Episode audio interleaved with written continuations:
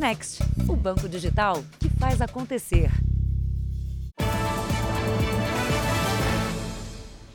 Boa noite. Boa noite.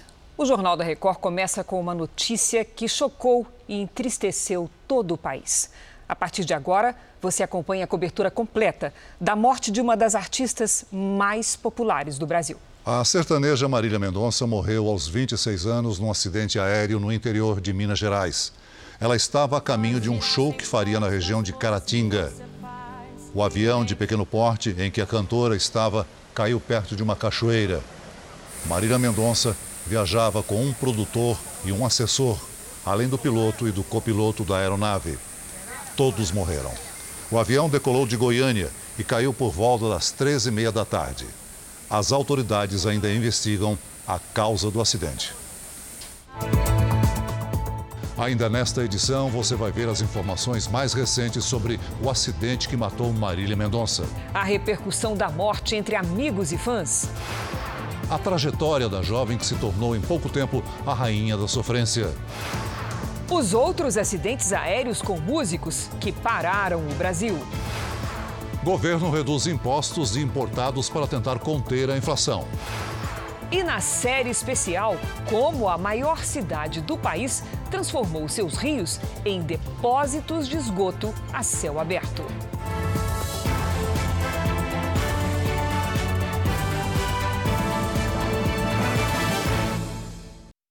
Oferecimento: Bradesco. Abra sua conta grátis pelo app.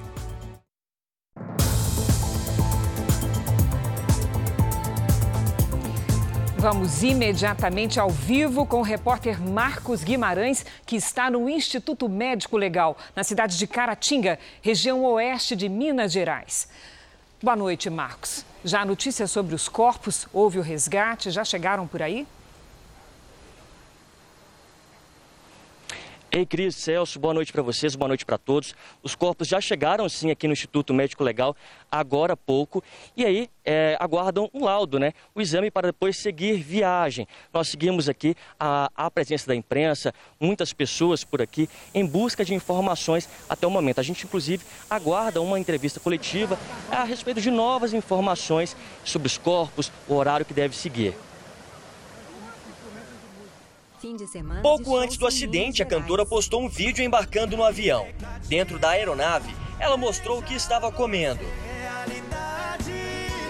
Marília Mendonça embarcou em Goiânia e tinha como destino a cidade mineira de Caratinga, no Vale do Rio Doce. É uma região de cachoeira, é, pertence à zona rural de Caratinga, fica entre a cidade de Caratinga e Piedade de Caratinga.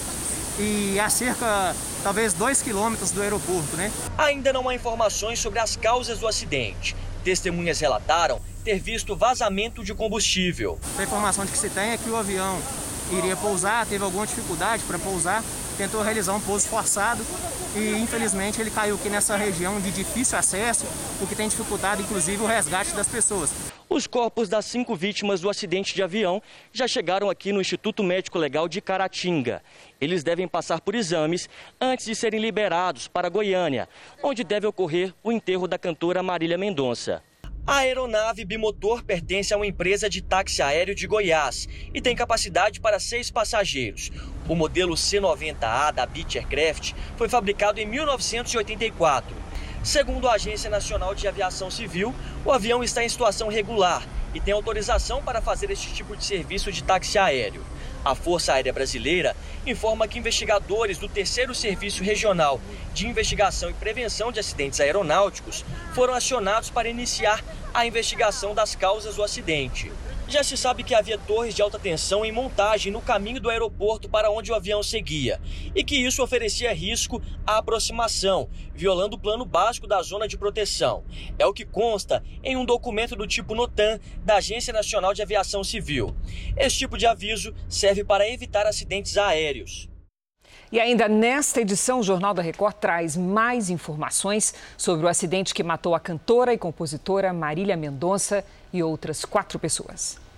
O distanciamento social imposto pela pandemia fez as pessoas se relacionarem mais virtualmente, principalmente pela internet. Foi acreditando numa paixão encontrada online que um porteiro perdeu mais de oito mil reais em um golpe. Foi por um site de relacionamento que este homem achou ter encontrado o amor da vida dele. Durante mais de um ano, o porteiro alimentou um romance à distância, sem nunca ter visto a parceira. É, muito amor, eu te amo, isso, é, eu te amo, quero ficar com você. É, vi que você é uma pessoa humilde, falava pra mim, tudo bonitinho.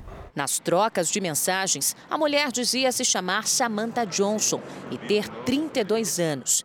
Em um dos trechos da conversa, ela escreve: "Com você, minha vida está completa."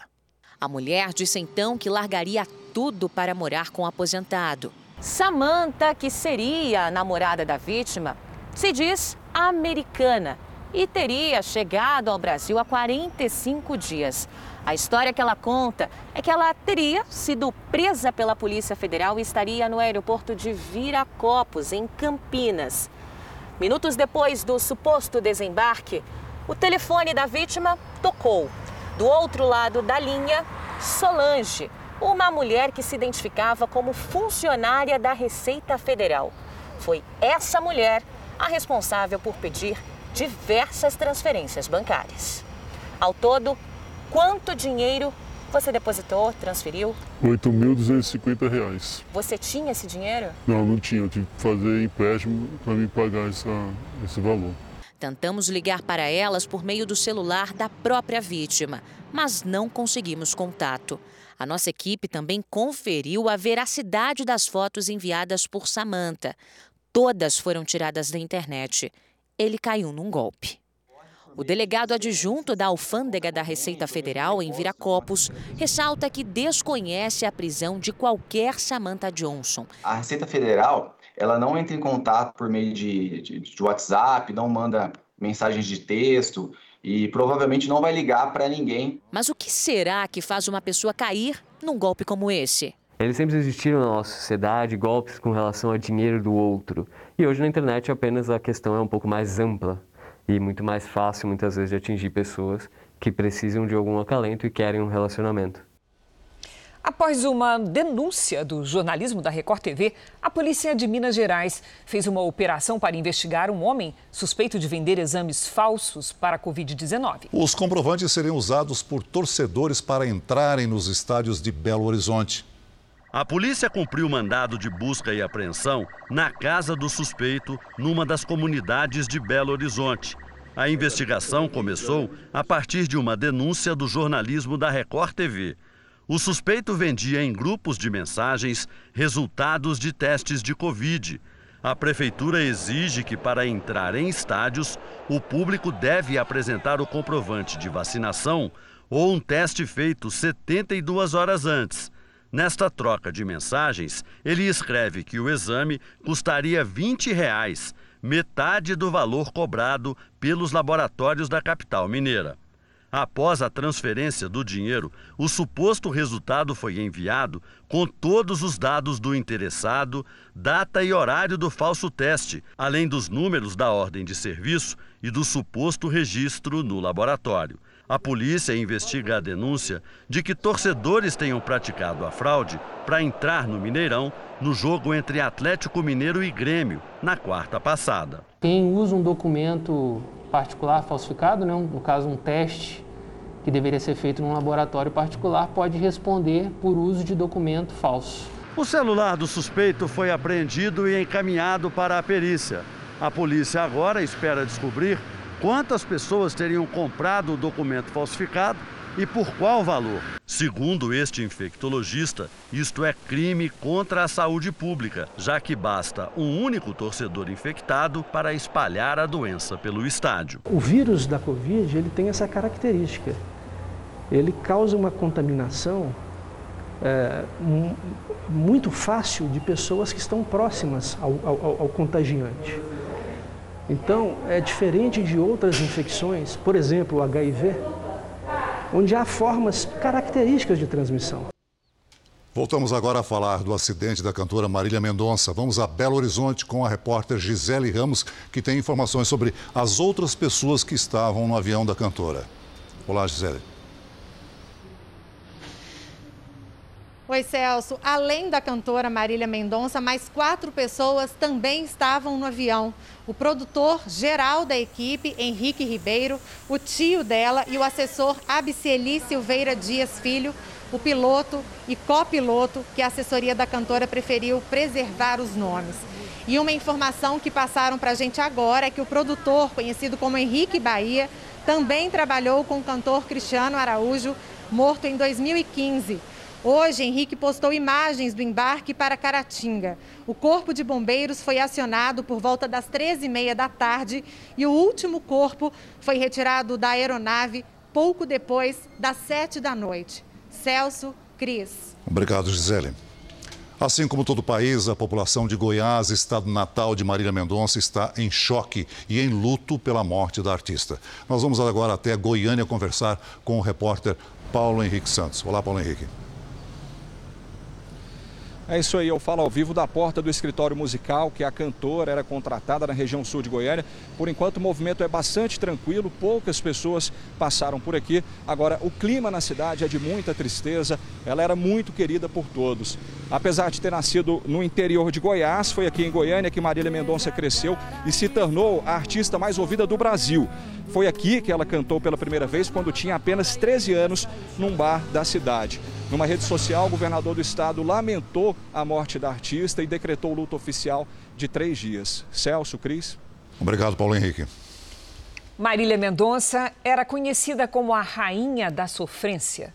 Em poucos anos, chegou ao topo da lista das músicas mais executadas do país.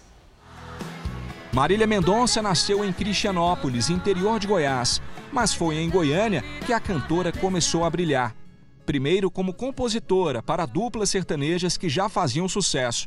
Foram mais de duzentas e cinquenta músicas na voz de outros cantores. Se quando beija, morde a boca dela, fala besteira no ouvido, como faz comigo, tudo que eu preciso é saber se você faz amor comigo, como faz com ela. Mas a artista queria ir além. Apesar de já ser conhecida no meio sertanejo por causa das composições, Marília Mendonça tinha um sonho de virar cantora. Começou de baixo, era presença constante nos bares de Goiânia, tentando um lugar na cena musical mais disputada do Brasil. O sucesso não demorou a vir e quando chegou, foi de forma arrebatadora. A música Infiel foi o maior sucesso do D V D Marília Mendonça ao Vivo, lançado há pouco mais de cinco anos e que virou fenômeno em todo o país. O seu prêmio que não vale nada estou te entregando. Pus as malas lá fora e ele ainda saiu chorando. Marília Mendonça passou a ser o maior nome do feminejo, o sertanejo cantado por mulheres. Virou a rainha da sofrência, subgênero que enfatiza as dores de amor. E se tornou a cantora mais ouvida do país. Para de insistir, chega de se iludir. O que você tá passando, eu já passei, eu sobrevivi. Em dois mil e dezessete, ela contou para a Record T V de onde vinha tanta inspiração. Eu sou muito romântica. Eu vejo, eu vejo as histórias, as piores histórias do mundo e eu quero florear elas. Eu acho poético as coisas assim. Uma das agendas mais disputadas do Brasil. Em dois mil e dezoito, a caminho de um show, o avião que levaria a cantora sofreu uma pane. Marília Mendonça usou as redes sociais para tranquilizar os fãs. Só que em Goiânia caiu uma chuva fortíssima, a gente não conseguiu decolar. O filho de Marília Mendonça vai completar apenas dois anos em dezembro.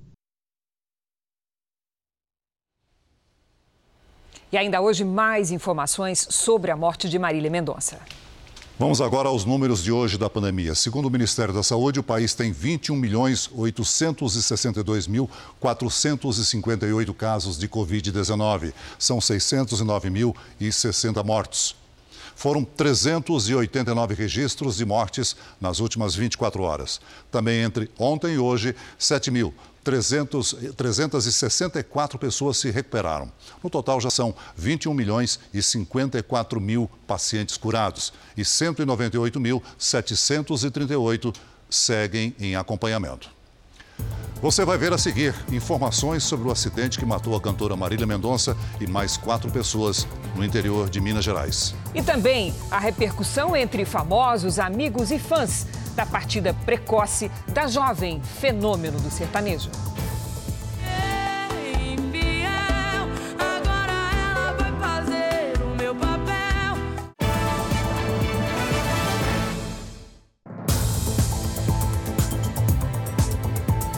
Voltamos agora a Goiânia, onde o repórter Paulo Henrique Santos tem mais informações sobre a repercussão da morte da cantora Marília Mendonça. Paulo.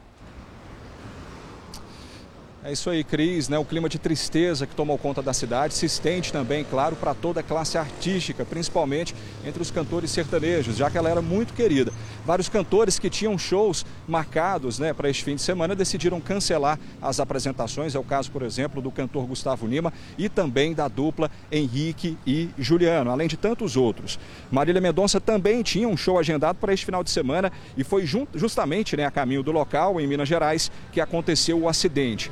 Por causa da morte do artista, o governador Ronaldo Caiado decretou luto oficial de três dias no estado e também colocou à disposição o ginásio Goiânia Arena, o maior do estado, para que seja realizado o velório, caso essa seja a vontade da família da cantora.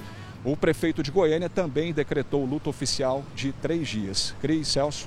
Obrigada, Paulo.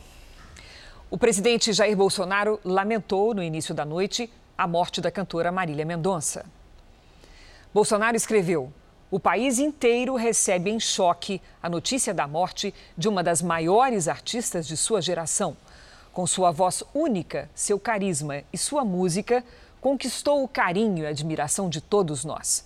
O presidente também consolou o coração dos fãs e, em especial, dos amigos e parentes da cantora, e lembrou das demais vítimas do acidente aéreo. O presidente Bolsonaro esteve hoje no interior do Paraná. O presidente fez a inauguração do novo sistema de abastecimento de água de Ponta Grossa. Bolsonaro não comentou o depoimento dado nessa semana à Polícia Federal, no caso que investiga a suposta tentativa de interferir no comando da Polícia Federal, mas criticou indiretamente o ex-ministro Sérgio Moro, responsável pela denúncia que deu origem ao inquérito. E agora a Polícia Federal, né, tem um bom comandante, tem um bom, temos um bom ministro na Justiça, diferente lá do passado. A respeito da Lava Jato, Bolsonaro disse que nunca foi contra a operação. O ano passado eu falei, para mim não funciona a Lava Jato. Aí falaram, quer acabar com a Lava Jato. Bando de idiota, né? Se um presidente pudesse acabar, aquele outro tinha acabado. O presidente também falou sobre as urnas eletrônicas e a eleição de dois mil e vinte e dois. Disse que agora confia no sistema do Tribunal Superior Eleitoral porque militares foram convidados a acompanhar o processo de votação. O voto eletrônico, fique tranquilo, calma, fique tranquilo. Vai ser confiável ano que vem. Por quê? Por que vai ser confiável? Porque tem uma portaria lá do presidente do T S E, né, Barroso, convidando entidades para participar das eleições, né? Entre elas, as nossas, as suas Forças Armadas. E eu determinei ao ministro da Defesa, general Braga Neto, que já que fomos convidados, aceitamos. E passamos a acreditar no voto eletrônico. E nós, das Forças Armadas, com as suas equipes de inteligência, participaremos de todo o processo eleitoral.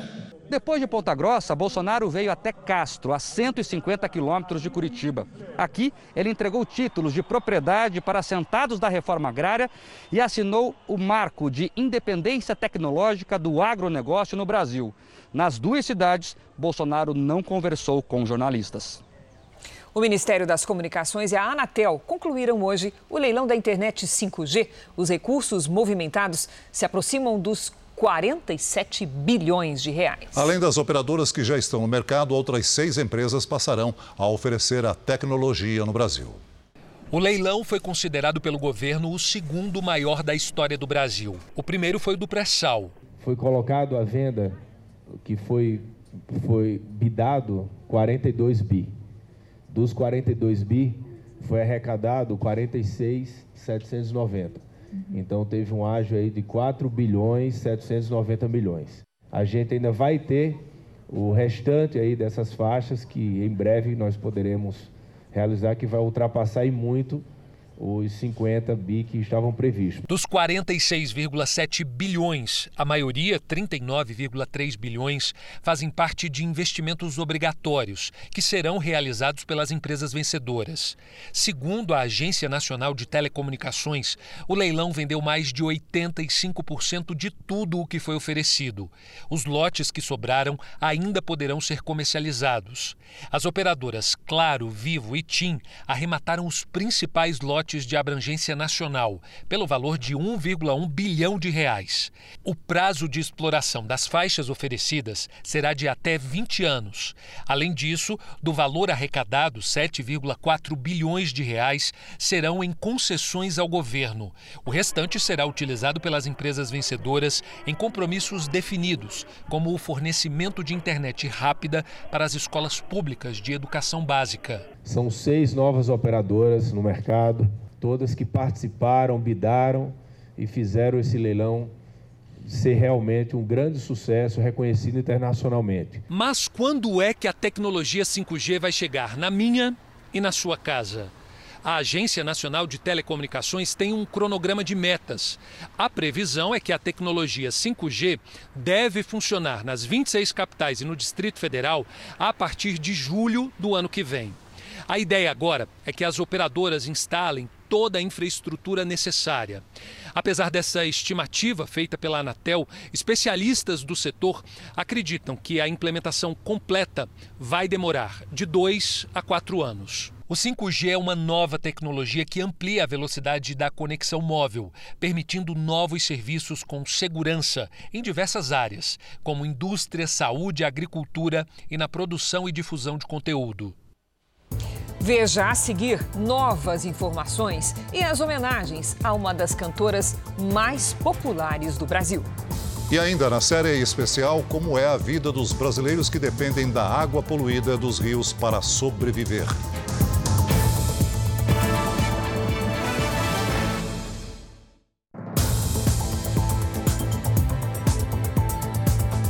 Voltamos a falar sobre a morte da cantora e compositora Marília Mendonça.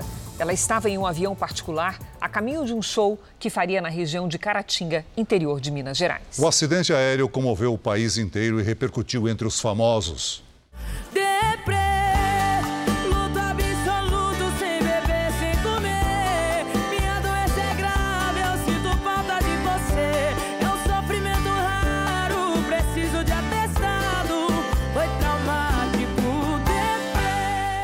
O jogador Neymar disse que se recusa a acreditar na tragédia que aconteceu. A cantora Anitta também não estava acreditando na notícia. O cantor Gustavo Lima postou nas redes sociais: "Vai com Deus, eterna rainha. O Brasil chora com a sua partida." As amigas e cantoras Maiara e Maraísa disseram que nesse momento de dor e consternação, todos os shows de hoje até domingo serão adiados. Pra ter o corpo quente, eu congelei.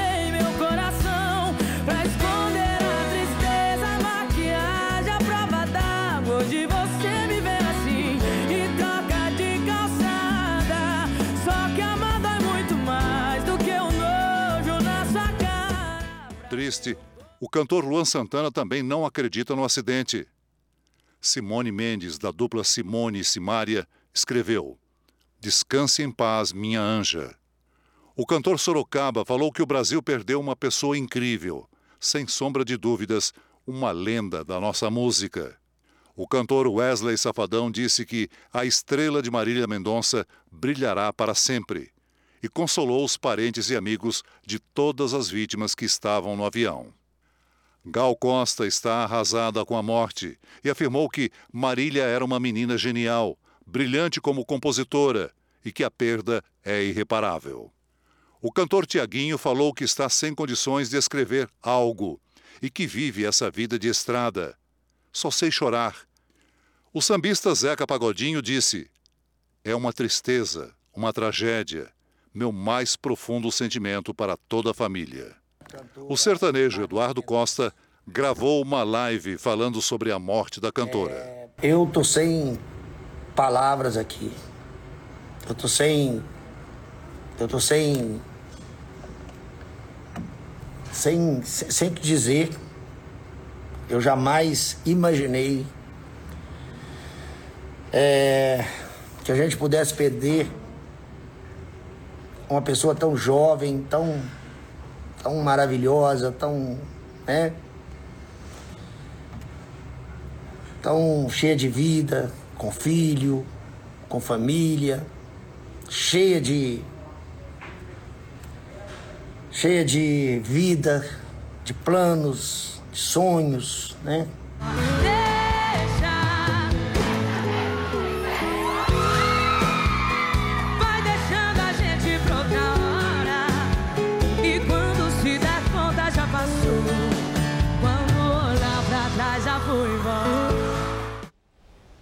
Vamos agora ao I M L de Caratinga, para onde foram levados os corpos das vítimas do acidente aéreo e onde está o repórter Marcos Guimarães. Vamos saber com ele sobre as cidades próximas que registraram falta de energia elétrica.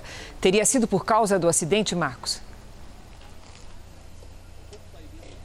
Exatamente, Cris. Nós entramos em contato com moradores da cidade de Ipanema, que fica aproximadamente setenta quilômetros aqui de Caratinga, e o relato deles é que o município está sem energia desde por volta de quatro horas, o momento que ocorreu o acidente. A CEMIG, a Companhia Energética de Minas Gerais, confirmou que o avião atingiu os cabos de uma torre de distribuição da companhia aqui em Caratinga, e informações de pilotos que sobrevoavam a região no momento do acidente e de outras testemunhas disseram que o avião da cantora Marília Mendonça rompeu os fios que estavam ligados a uma torre próxima ao local, uma torre de alta tensão. Portanto, o, o aer, a aeronave, que é um bimotor, né, teria perdido um desses motores. Apesar de ser um bimotor, o outro não teve força suficiente para conseguir, né, seguir o voo até a cidade de Caratinga. Ele teria caído aproximadamente um quilômetro do aeroporto. A Força Aérea Brasileira vai ouvir testemunhas e também colher alguns fragmentos do avião para confirmar ou não essa tese. Cris, Celso. Marcos Guimarães, direto de Caratinga. Obrigada, Marcos. A morte da cantora sertaneja Marília Mendonça num acidente aéreo lembra outras tragédias com artistas brasileiros.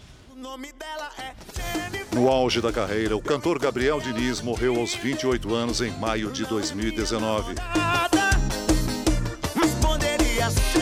O avião em que ele estava caiu no sul de Sergipe, quando seguia para Alagoas. O cantor viajava para Maceió, onde se encontraria com a namorada e a família.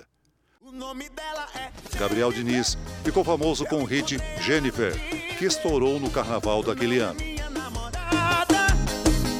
Meses depois, um relatório do Centro de Investigação e Prevenção de Acidentes Aéreos da Força Aérea Brasileira concluiu que as condições meteorológicas e uma falha humana causaram o acidente. Os dois pilotos que estavam na aeronave também morreram. E há vinte e cinco anos, um outro acidente trágico emocionou o país. A morte dos cinco integrantes da banda Mamonas Assassinas, um dos grupos mais populares do Brasil naquela época. Os integrantes tinham feito um show em Brasília e retornavam para casa num jatinho. A aeronave arremeteu depois de tentar pousar no aeroporto de Guarulhos. Virou e se chocou com um morro da Serra da Cantareira, na Grande São Paulo. Morreram no mesmo acidente o piloto, o copiloto e dois assistentes da banda. Os Mamonas Assassinas venderam mais de dois milhões de cópias de seu único C D. No cenário musical, eles se destacaram pela irreverência e carisma. Foram oito meses de sucesso que imortalizaram a banda. Você vai acompanhar agora uma reportagem especial gravada em dois mil e dezessete. O Jornal da Record acompanhou as apresentações de Marília Mendonça pelo Brasil para mostrar, já naquela época, o enorme sucesso da cantora. Você não deu valor, agora eu quero a minha paz, eu me enganei. Era assim, gravando com o celular, que Marília Mendonça abriu as portas da música sertaneja.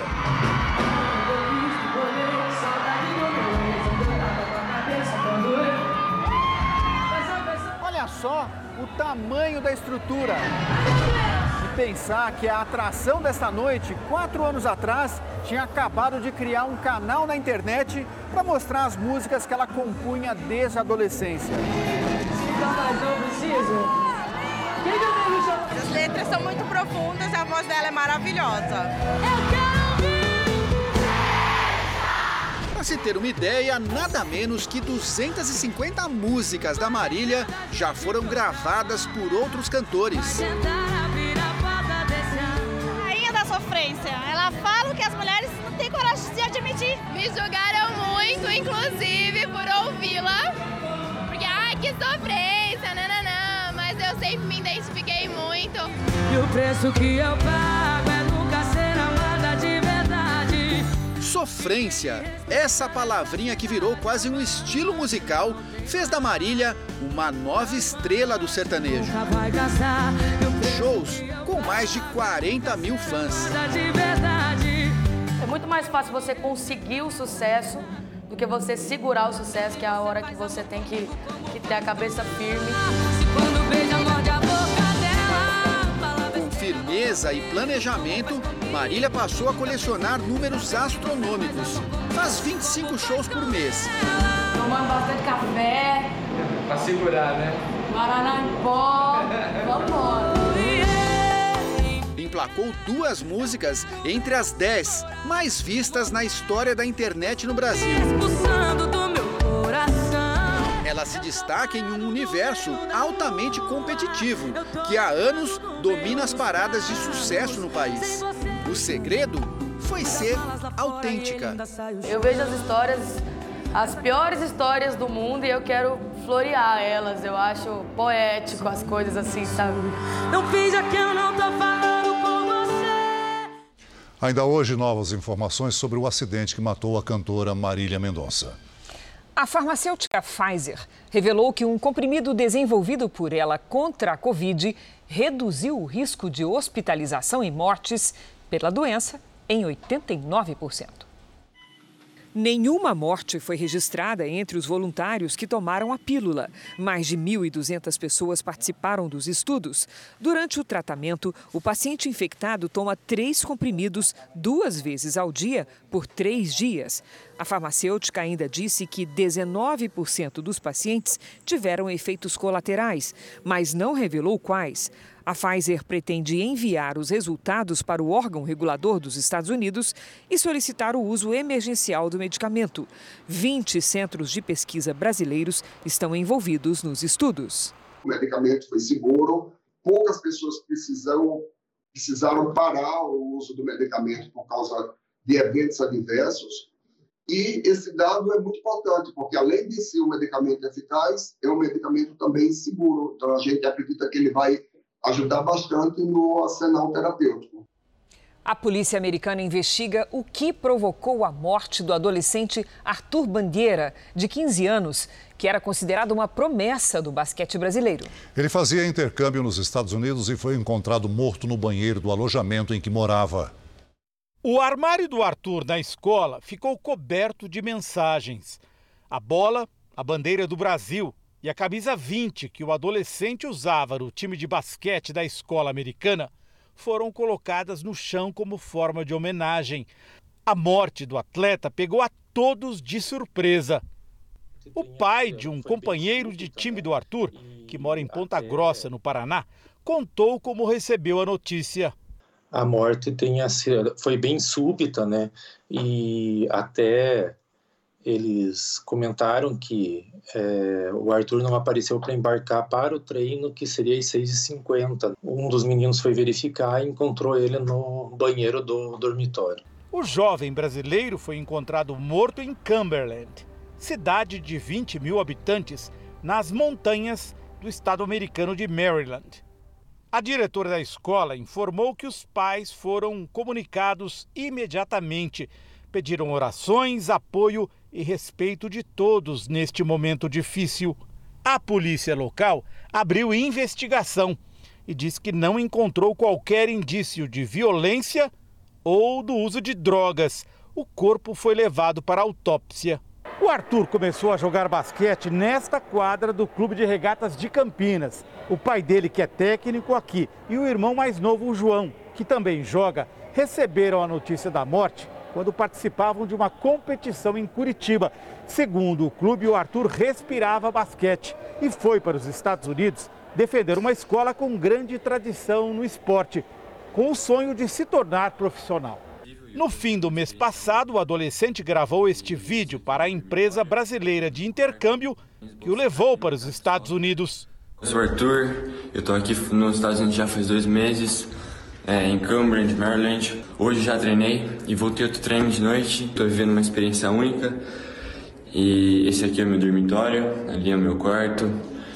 E é realmente incrível. Nas redes sociais, a empresa lamentou a morte e disse que Arthur estava feliz e realizado com a experiência em outro país. O Regatas de Campinas está em luto pelo menino que praticamente nasceu no clube. Eu trazia bala para as crianças. O Arthur chegava e falava assim: tia, eu vou encher meu bolso, mas você não conta nada para minha mãe, tá bom? E o Arthur era uma graça de menino, era o nosso filho, um pouquinho nosso filho aqui, de cada um. Arthur, que foi bicampeão estadual paulista em dois mil e dezoito e dois mil e dezenove, era considerado um dos grandes talentos jovens do basquete brasileiro. E ele parecia ser uma pessoa bem extrovertida, bem dinâmico e diz que jogava muito bem, era um craque muito bom. Querendo ou não, todos que estão lá, de alguma forma, são filhos de todos, né? É, todos moram ali, todos convivem e é, a expectativa de sucesso é para todos, não é só para os nossos, né?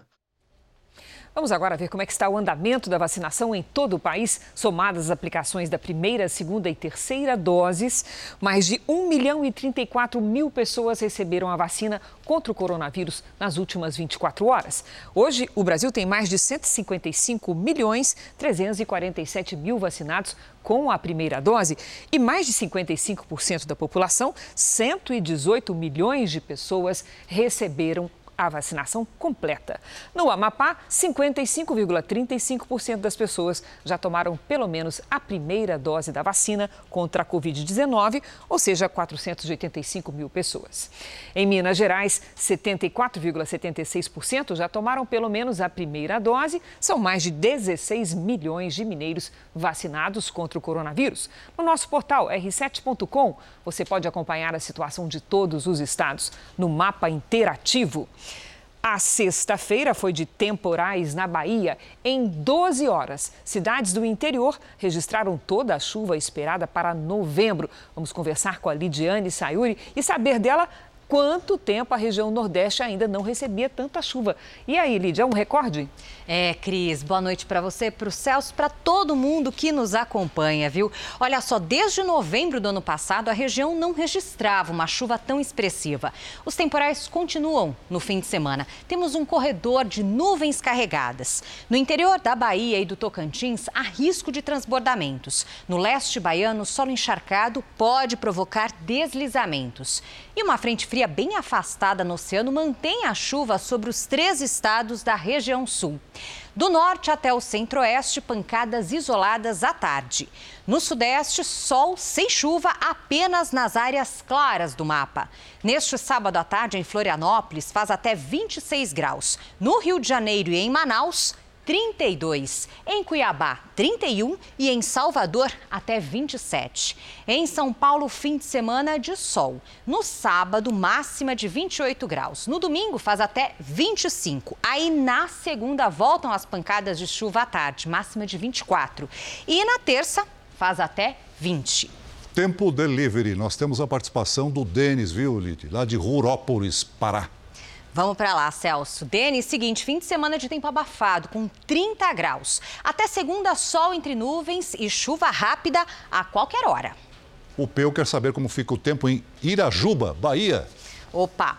Peu, atenção, fim de semana de temporais aí em Irajuba. A chuva forte pode causar transtornos, máxima de vinte e oito graus. Na segunda, a chuva começa a diminuir e faz até vinte e nove graus. Faça como eles e participe também do Tempo Delivery pelas redes sociais. Mande a sua mensagem com a hashtag Você no J R.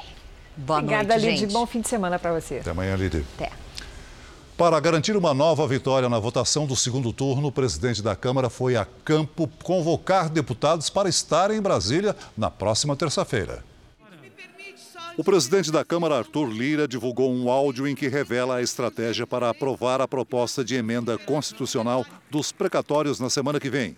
Qual é a nossa programação da próxima semana? Trazer todo mundo na segunda-feira à noite. É, na terça, começar de manhã e terminar a hora que der. Na terça-noite, faz uma quarta leve e libera a turma, tá?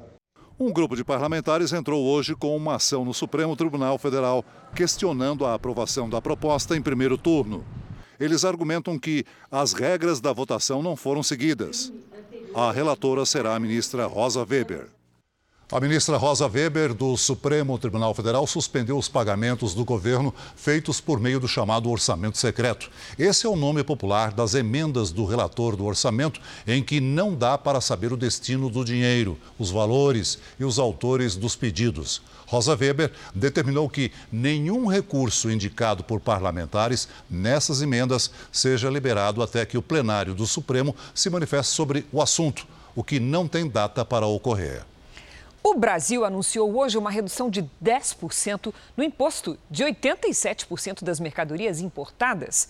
A intenção é aumentar a competição entre produtos nacionais e os que vêm de fora e, com isso, reduzir a alta dos preços. Nós vamos voltar ao vivo a Goiânia. A repórter Revana Oliveira está no condomínio onde mora a mãe da cantora Marília Mendonça, que fez aniversário ontem. Vamos conversar com a Revana. Suas informações, Revana.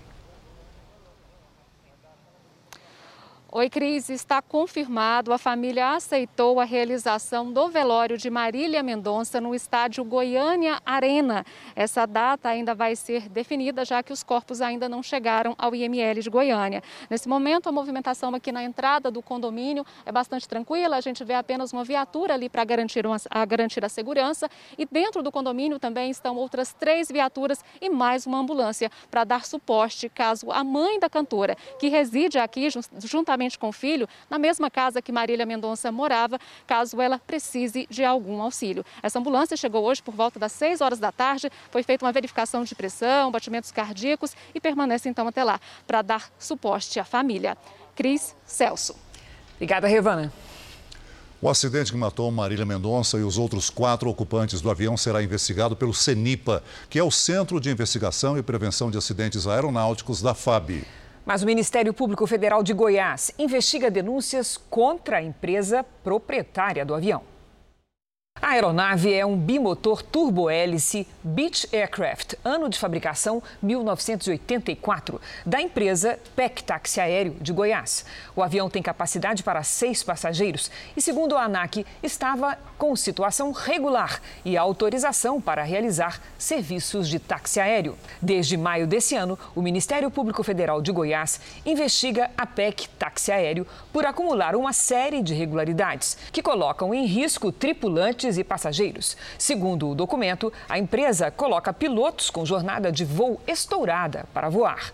O pedido de investigação também aponta problemas no para-brisa da aeronave, que causa prejuízo visual em pousos e decolagens. Uma investigação vai levantar as causas da queda. A posição da aeronave no solo, ela não estava de nariz, né? Dá-se a impressão que o impacto não foi com o nariz da aeronave. Dá-se a impressão que a aeronave, o piloto, tentou um pouso forçado ou um pouso de emergência. O fio de alta tensão, caso seja um dos fatores que contribuíram para o acidente, é muito complicado, porque ele é praticamente imperceptível a olho nu. É muito difícil ver um avião piloto na posição de piloto, a visibilidade oblíqua que ele tem, ou até mesmo horizontal, e dependendo da posição do sol, um fio de alta tensão praticamente invisível. O produtor Henrique Ribeiro, que trabalhava com Marília Mendonça e estava na aeronave com ela, postou um vídeo nas redes sociais minutos antes do embarque. Na imagem, ele brinca com a cantora e fala da viagem que iriam fazer. Ô, pra onde você vai, velho? Com essa mala? Onde você tá indo? Opa, Minas, né, meu é, amigo? É? Vai de Minas agora. Você tá levando a sua... Você tá mudando a mesa e carregando a mala. E foi confirmada há pouco a identidade do piloto do avião que levava a cantora Marília Mendonça para um show em Minas Gerais. Geraldo Martins de Medeiros Júnior, de cinquenta e seis anos, trabalhava como piloto desde mil novecentos e noventa e seis. Ele também foi uma das vítimas fatais do acidente. Você já viu aqui que o CENIPA confirma um dano na rede elétrica próxima ao local da queda. O órgão deve fazer uma reconstituição. Um país onde cem milhões de pessoas vivem sem coleta de esgoto e trinta e três milhões sem água tratada. Na série especial dessa semana, o Jornal da Record retratou a situação de brasileiros vivendo sem saneamento básico. Na reportagem de hoje, nós vamos ver o impacto desse descaso no meio ambiente com a morte lenta dos rios.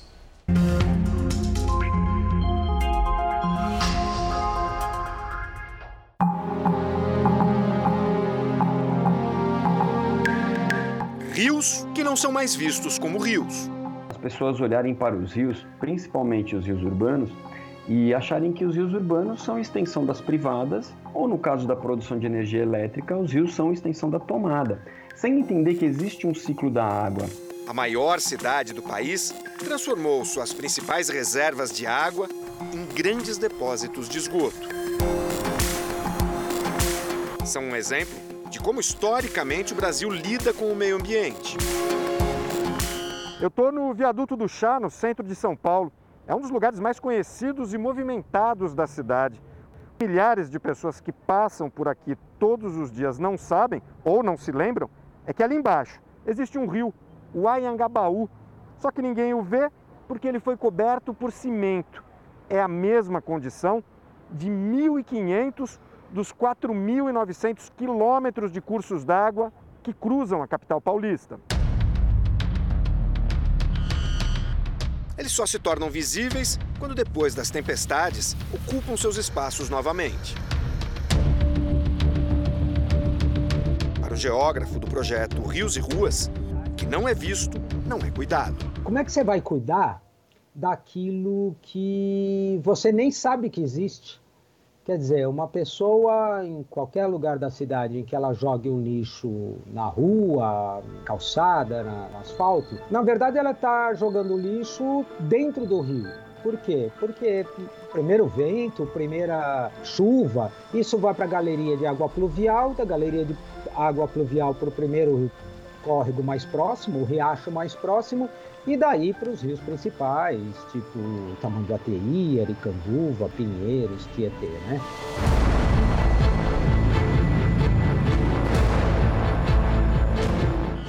Essa praça fica na Pompeia, bairro de classe média, bem urbanizado, e tem uma nascente.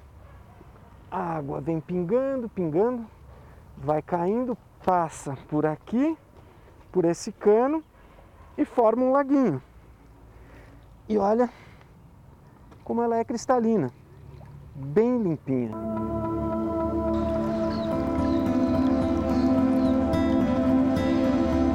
Mas depois que sai da praça, a situação muda. Ganha volume e sujeira. Percorre por baixo da metrópole um trajeto de pouco mais de quatro quilômetros até desaguar no mega poluído Tietê. E não é só nas capitais. O Rio Paraíba do Sul, que passa por três estados e é fundamental para o abastecimento de regiões como a metropolitana do Rio de Janeiro, recebe milhões de litros de esgoto in natura todos os dias.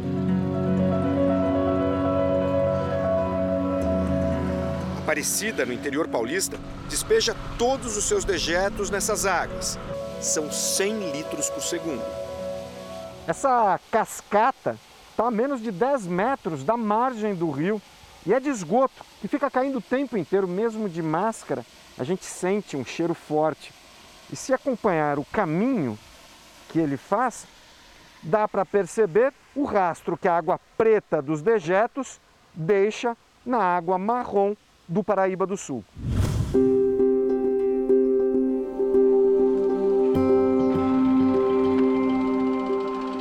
Nasceu em Aparecida. O rio faz parte da vida dele. E era um rio muito bom para nadar. Inclusive, as margens dele eram geralmente de pequenas praias de areia fina, uma areia branca. Em um percurso de três quilômetros, constatamos seis pontos de descarga.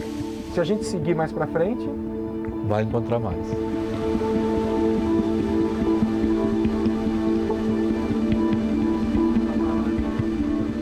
O detalhe é que a água que abastece a cidade também é captada no rio, exatamente aqui, ó, ao lado de todos os pontos onde existe o despejo de esgoto.